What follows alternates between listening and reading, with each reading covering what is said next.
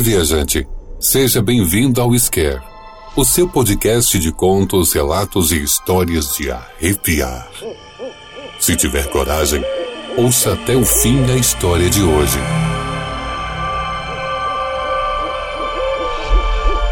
Episódio de hoje. Eles estão entre nós.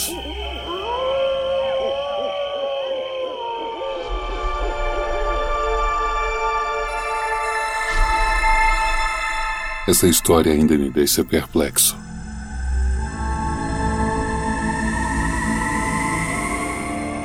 Decidi aceitar o convite e participar do tão famoso acampamento, não porque eu estivesse afim ou gostasse de vir ao ar livre, mas para me livrar da encheção de saco da minha mãe, que ficava o dia todo me dizendo para ter amigos, para participar de coisas que aconteciam na vida real que eu vivia enfornado no quarto, grudado na internet, vivendo online e por aí vai.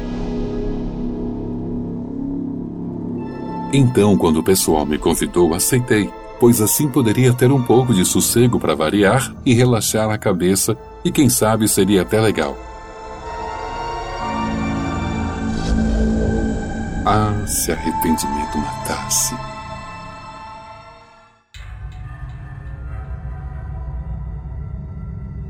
Mochila pronta, bem na hora que o Carlos passou com a van trazendo o resto do pessoal.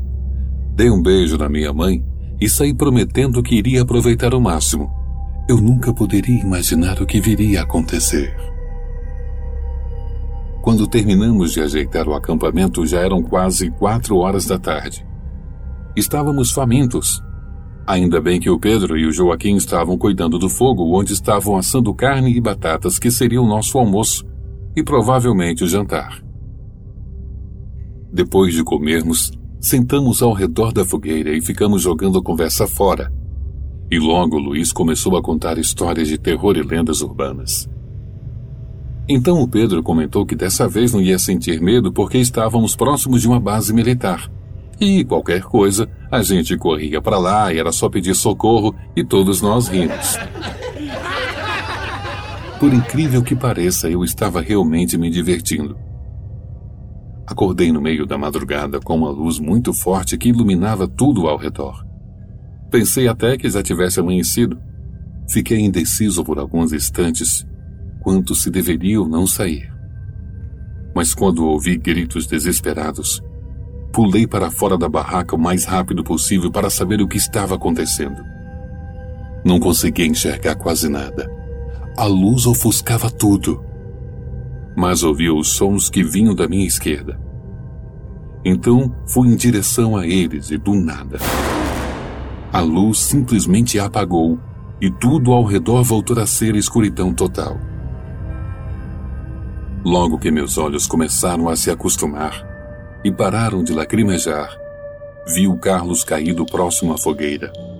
O Pedro e o Luiz estavam caminhando na direção dele mas não vi onde estava o Joaquim. Gente, o que foi isso? Perguntou Luiz, assustado. Ei, alguém viu o Joaquim? Perguntei. Eita, é mesmo, cadê o Joaquim, gente? Tentamos ligar as lanternas para sair à procura dele, e, para o nosso espanto, elas estavam descarregadas. Os celulares estavam todos bugados, não funcionavam. O Carlos, ainda meio zonzo, correu até o carro, tentou ligar e nem os faróis acendiam. Aí, meu caro, bateu o desespero, pois estávamos no meio da floresta. Era madrugada. Um de nós estava sumido e não tínhamos com que pedir socorro. Gente, gente, calma. Eu disse, tentando organizar meus pensamentos. Primeiro a gente acende a fogueira porque precisamos de luz e também no caso do Joaquim estar perdido, ele poderá se orientar pelo brilho do fogo. Todos pararam e me encararam. Mas para o meu espanto, comentaram o que fazia sentido e logo a fogueira estava acesa. E então, com a claridade que o fogo alto emprestava ao lugar, começamos a procurar o Joaquim com tochas improvisadas. Quando já havíamos praticamente desistido das buscas, o Joaquim apareceu do nada no acampamento e, segundo ele mesmo, não se lembrava de nada.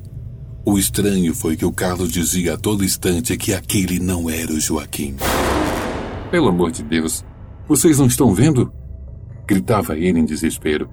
Essa coisa tem tentáculos. Nunca, nem de longe, vocês podem acreditar que isso é quem diz ser.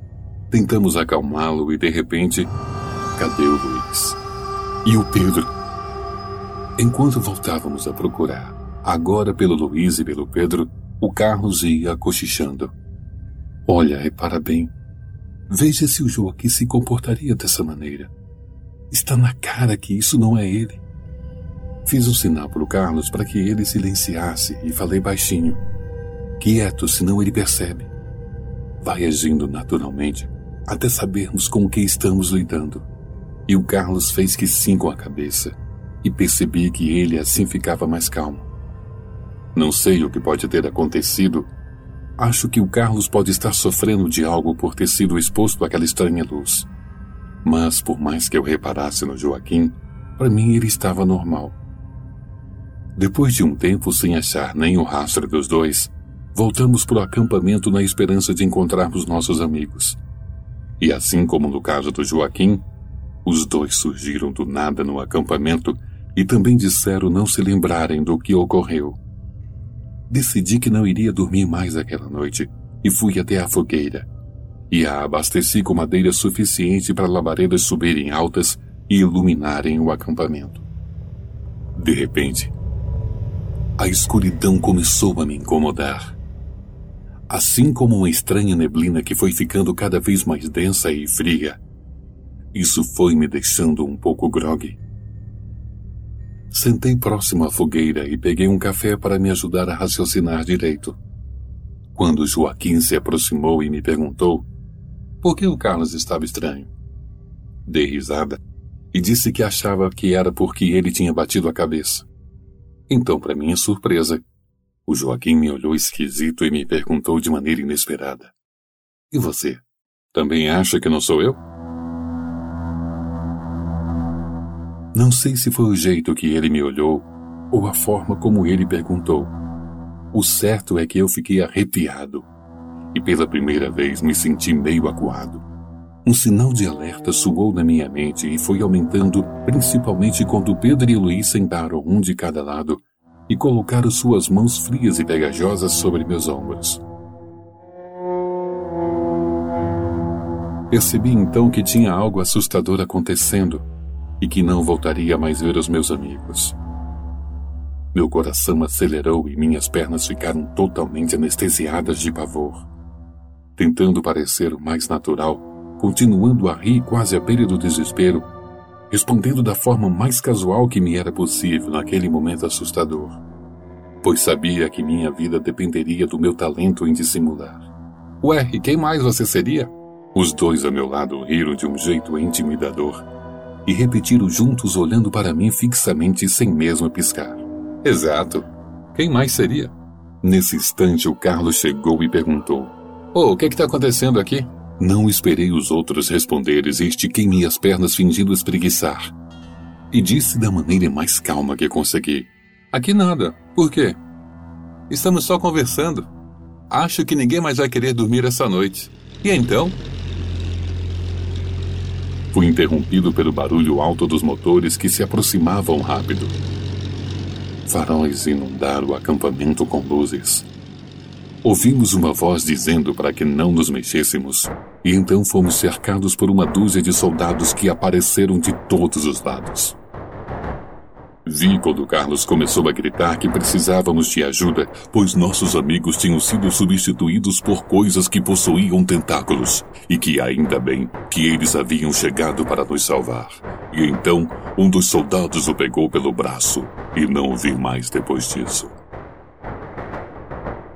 Quando vieram falar comigo, menti descaradamente, dizendo que achava que o Carlos estava equivocado porque tinha batido com a cabeça forte e por mais que me sondassem tentando me confundir, não emiti nenhuma opinião. Sequer comentei que tinha visto a luz estranha no acampamento. Sustentei a mentira de todas as formas possíveis e então me liberaram junto com meus, agora estranhos amigos.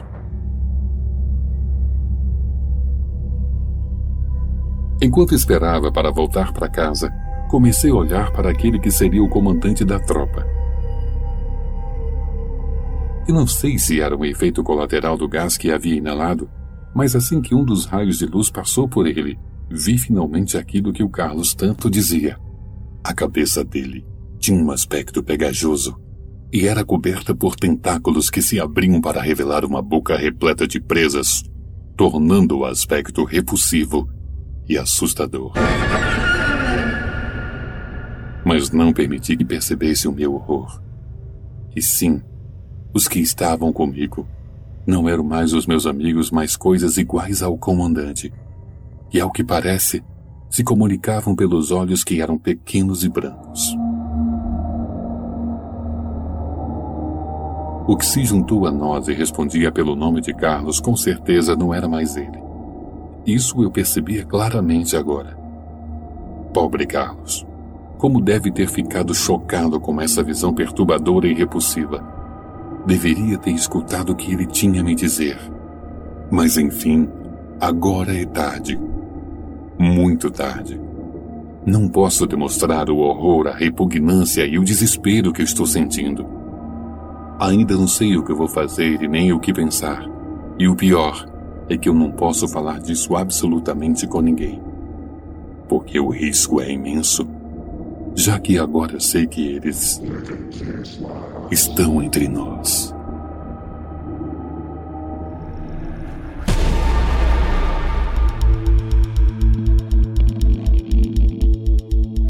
Olá, amigo ouvinte.